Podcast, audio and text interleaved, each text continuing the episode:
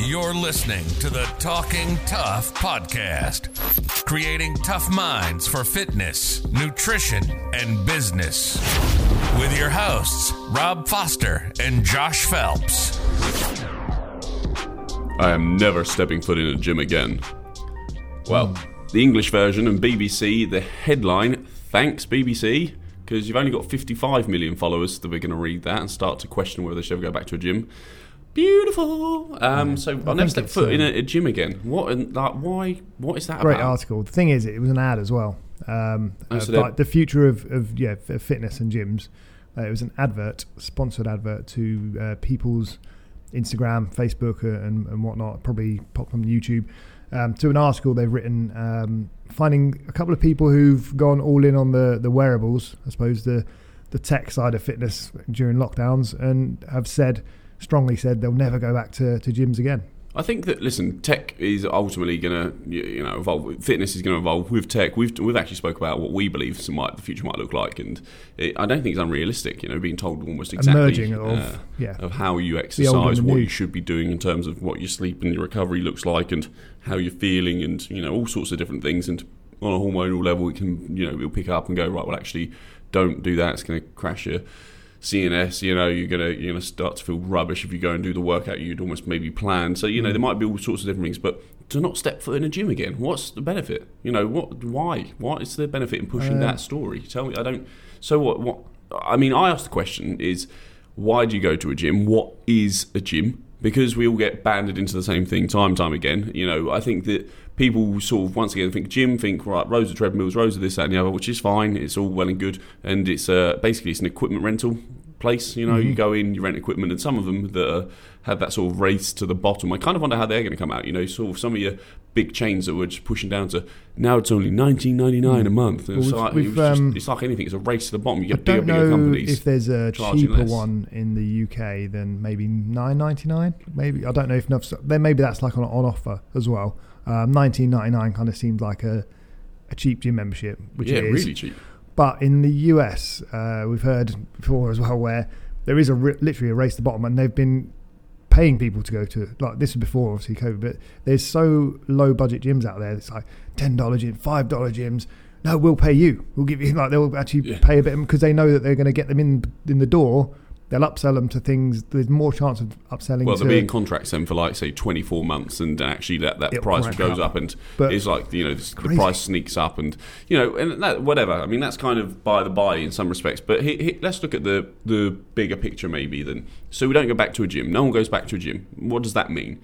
Well, does everybody have you know, that person that said that, oh, I'm not going to do that, they enjoy possibly doing home workouts, body weight workouts, cardio, you know, things like that Mm. that you can do. Or are they fortunate enough to have equipment at home, which Well, not everybody else is? on that there was um there was a person who purchased a Peloton. Not everyone's got two grand to buy a, a bike for Yeah, their house yeah. or the space to put it in for sure. I mean, Uh, that's and once again, that's so. Who are you talking to? You know, how? Let's Mm. look at the, especially the current situation the market. At the end of this, where you know, unfortunately, there's a lot of people who are definitely not in a great financial. There's some people who are absolutely fine. Don't get me wrong, and, and some people are probably doing better because they've been locked out of pubs and stuff. They've probably saved a fortune. Yeah. Um, but are they the people that will, will really want to go? Oh, I'm going to go spend two grand on a Peloton, which once again has its modality, and then it's uh, you know a big sort of chain company, and you know how personal is that? You know, and they, and this is the thing is when you we're talking about gyms, and once again we spoke about this time, so I'm going more so in the past really when we were trying to differentiate what we do to maybe some of the mainstream gyms is when you go there are you actually thought about cared for? You know uh, do does the person that you see give you a smile and welcome you, know about you, know about your family, know about your your training history, your, your health, all those different things that you care about, or you know, or, know. or, as you say, or are you just beeping in with a you know scanner of a you know your, your fingerprint if you've got a fancy gym, or is it a card that you scan, or and then that's it. You go in, your headphones are on, you do your thing, you come out, and you know, by the by, well, if that's kind of the case, then yeah, I can kind of understand a little bit as to why you may not, if, especially if you don't, if, if you go, in, if you're sort of the person that goes into a gym, say beeps in, you know, then goes and jumps on a treadmill for 30 minutes, then comes you know out and maybe I don't know I don't really know what else. You might go and sit on the odd couple of machines and then come out which there is quite a high percentage of people that do that because they feel like they're doing something versus nothing. Then yeah it probably is a, a viable thing to go well do you know what? Mm-hmm. I'll save my 50 quid a month from yeah. gym membership and go and just start running outside and now there's more opportunities to do those other bits and get guidance online then I'll do that. And, and so yeah maybe that is an option. But as you say for the high majority of people spending two grand on a Peloton or a thousand pounds on a, a decent rower or you know, trying to get a set of dumbbells, which we know costs fortunes and takes up a lot of space, and then to know what to do with them, um, to do it safely, correctly, get guidance you know, with what we try to provide in in gym, should I say, is the fact that yeah, you do get the support, you do get that uh, personal approach. You know, you do have that warm community. You know, you get so much more than equipment. Mm-hmm. Um, and unfortunately, what we're trying to segregate people further away from seeing other people again. You know, human connection is massive, and for a lot of people, the gym, you know, and it can be done at a distance, by the way. So it doesn't mean human connection. You have to go and lick each other's sweat and you know share mm. germs. It means yeah, you can. A bad gym it's, kind of gym I love, spitting sawdust. You know, once you've done a set, you lick the guy and you go, "Let's go again, bro." But um, it's you know, there's different there's different setups out there, and you've got to find something that's right for you. So yeah, you've maybe found a couple of people BBC that who are, are keen to well you know sack off gyms and you know once again do that. But I can promise you, there is hundreds of thousands of people who need the gym for more than just what a Fitbit tells them they mm. need. You know, the, more than a step count is you know so yeah. much more. Plus, the, once again, you know, we know the benefits of resistance training, and if you haven't got that equipment, uh, we talk about how hard you can push yourself. If you're looking to really try and make a difference and change, yes, you don't always have to lift heavy, do different things. But there's people out there who do want to, you know, push on and try and challenge themselves and have the availability of having variance in their training, you know, having, say, guidance, which is really keen. We, we something we speak about actually with our clients, um, and a, a, different subject really is that how hard do you push yourself, mm. you know, because there's a lot of people who will go to a gym and often uh, probably give it about a five out of ten. And as you say, because yeah, there's other factors in their life that aren't really giving them the the energy, uh, encouragement, excitement, or whatever it may be to well, they haven't got push focus harder. either, to be honest. But we've um we've been we've trained in a few gyms around, haven't we? Commercial type gyms. When we go to places, we would usually just uh, pay an entrance fee and go in and use the equipment. Uh, and just look around there. We kind of it's, it's a bit of a, like a research as well. I suppose I'd, lo- market I'd love research, to just, just looking around country. and yeah, go and see like observing other people in that gym environment, um, and you can see yeah, there's like different types of people that go to the gym in a big enough place. Like some of the ones we've gone to are massive. Uh, you can definitely see the different stereotypes of like the people, but also some of the where the pitfalls of big gyms are really, and how people just plod along. You're like, oh, they, maybe they've been on a rest day, like, but they might we've maybe caught them a snapshot of their week, right? So that's not to say that they always do this. Some people might come in a book or a phone on a on a CV bit of equipment, so they're just plodding along, passing the time, but they feel like they've gone somewhere to do that, uh, and that's going back to like saving money, what doing it from your home, saving time. They might just be like, well, I'll get a Peloton, I'll do that at home, and maybe I'll get better results, which is fair enough. Um, but when you talk about actually high, yeah, higher intensity training, not just not HIIT interval, but uh, the the sort of heavier lifting, the the resistance training, will go in going a bit harder and actually putting some work and effort into your training session. Can't necessarily do that. It's very hard to, to like hit some PR deadlifts in your living room. Really, and, and what you said about going somewhere and doing something, and that that's that's got its own power in itself. You know, the distraction of being at home, trying to do anything, trying to work from home, as you you know, you, most people know at the moment can be very tough. When you've got the the differential of uh, what your environment is and what that creates. You know, I always I always related back to you know going into a boxing gym or an MMA gym. You know, as soon as you walk in there, you you can smell where you are. Like you could blindfold someone and put them in there if they've ever been in a boxing gym uh, or a fighting gym, should we say you can walk a couple of steps in, you're like, yeah, I know where I am. And it's almost like that switches you into the, the right mindset. Now, hopefully, your gym doesn't smell like those gyms particularly, but, um, you know, it, they might do, and fine Deep if they heat. do, you know. But as you say, you walk in, you know, you might have the music going, you, you might feel the energy, you might see other people, and actually, that might give you that motivation to go right. You know what? And somebody else inspires you. You know, when you wake up in the morning, you go right. I'll go and do uh, a home workout, and there's no one else around you doing it. In fact, the rest of your ha- family might be asleep because you're having to do it before you wake them up, and do whatever, or you have to be quiet doing it because you don't want to wake anyone, or you've got to do it in a, a smaller space because you've only got that. You don't want to knock things off. You've got a hard floor that maybe not isn't right for that, or maybe you've got you know whatever it may be. There's lots of things. You might have a pet that just won't go for your yoga mat. You know, there's all these little things which are quite quirky and quite fun. But does that mean that it's the end of the gym? No, not at all. And I, and I think that there's so much. Um, so much more to a gym than say even just the, the, quality of coaching. I mean, on one of there, that you, you read me the quote that uh, I, I don't guy, want to be. yeah. What is it? The guy be- said, "Oh, um, oh, yeah, I'll never be going back to, to gyms again. Uh, I didn't like the environment. The, didn't want to be bullied again by PT. Brilliant, absolutely Right, so fantastic. the So, personal every trainer personal hired- trainer is, is a bully. Yeah, he, he obviously didn't didn't fit. He wasn't a good fit for that guy No, uh, or girl who trained him. Um, but that wasn't really. A, it's kind of the comment shouldn't have really been in that because then it just puts everyone in a bad light and be like, oh, okay, well. I'm not going to get any coaching from someone because I know I'm going to get bullied. I don't really want to be bullied. Well, there used to be fitness. there used to be that thing, and, and, and you know that whole like, and there's some people that buzz off it, right? There's some people that absolutely love being told what to do, where to go, shouted at, you know, almost like sometimes, and you do, you know, it, the PTs like it and the clients like it, like to know that they're being pushed the hardest and they're being shouted at, and there's no escape and all this sort of stuff. But there's a lot of clients. Well, to be honest, I'm not that trainer. I'd probably, you know, have one or two clients in the past who really want that. Come on, let's get going. But even then, I'm not like, you, you suck, man. Let's get up. You look at your lazy ass. You know, I'm not that person, and it's. I hope there's The not too t- many well, of them out there. The only And- time I've really been been in that environment, obviously, is when it's life or death, right? So you have to train like you you've got your life on the line. You're not to. Someone's to come for a PT session. I'm not to be beating them into the ground and saying, you know, if you don't move, you're, you're to be dead. Well, I mean, if they don't move and they ex- don't exercise, they might obviously shorten their life. But to that moment in time, that session, I'm not going to absolutely hammer them to, into the ground, right? That's not a. It's not well. But the- see, some people like it, I guess. The That's picture, the- the picture that's been sort of portrayed though is that if you go to a personal trainer, that they're going to be there and going to be like, as you say, like that sort of military, I suppose, experience of your life or death's Mm. going to shout at you and beast you into the floor and make you feel bullied. So, no one should ever feel that way in any environment, by the way. So if you're currently listening to this and you've got a personal trainer that bullies you, unless you're kind of statistically into that, then drop that PT because you don't need to be there's plenty of personal trainers out there who are very, very different. They say it's horses for courses, different coaches that specialize in different things, and also have different approaches in delivering the same thing. There's so you know, um, you got to you got to find what's right for you. You say it's different fits for different people, different say uh, environments to go and train in, and you know you, you can do your research. Crikey, there's enough there's enough out there. So we're not we're not um, we're not just rep counters either. To be honest, if you, look- you think PTs, no PT can Oh. count reps anyway. well, Like- no, they can. That's the thing. When you when you're uh, when you're when you're um, say younger PT or something or, or starting off, you count the reps because you think, oh, I better better keep track of what. The better you get, the more experience you get, the worse you get at counting. And like you be going, and clients be like, ah.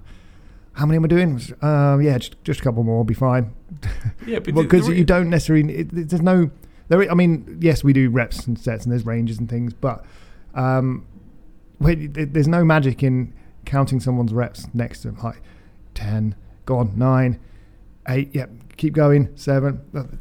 I personally, if I was, if so, if, if you were training me and you were doing that to me, I'd be like, I know, I know, I know how the- many I'm you gonna go. punch him in the face. I'm Yep. going to punch him in the face. Especially for a 20 rep set. Like, yep, come on. Like, Especially when I have to separate into two tens because I can't count up there. Like. But I, I also like It's the funny, um, funny stereotype, isn't it? PTs. Yeah, Rep, and- rep and- counters or bullies. yeah, brilliant. Just or, not or uh, vain gym heads. it's uh, listen. I, I just I suppose my, my problem with it is is that you know we've got BBC is a platform in which we could really make huge benefits and help a lot of people, and ultimately, you know, we've had the message drummed into us all year round to stay safe, to be healthy, to support the NHS, to do these things.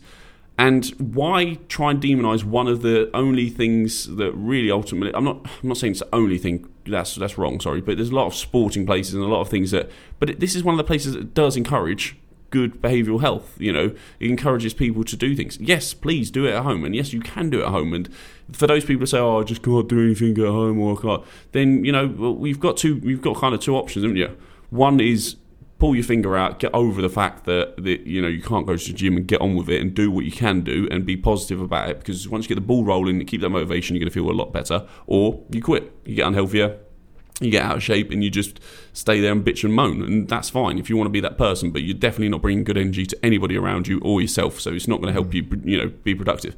But when we do have the ability to go back into the gym why demonize it? Why not say actually here's a million uh, whatever people do at sign the petitions that miss the gym, here's some of the things they're saying. They love it because of the people around them. They love it because of the environment. They love it because of the support, because their mental health is better.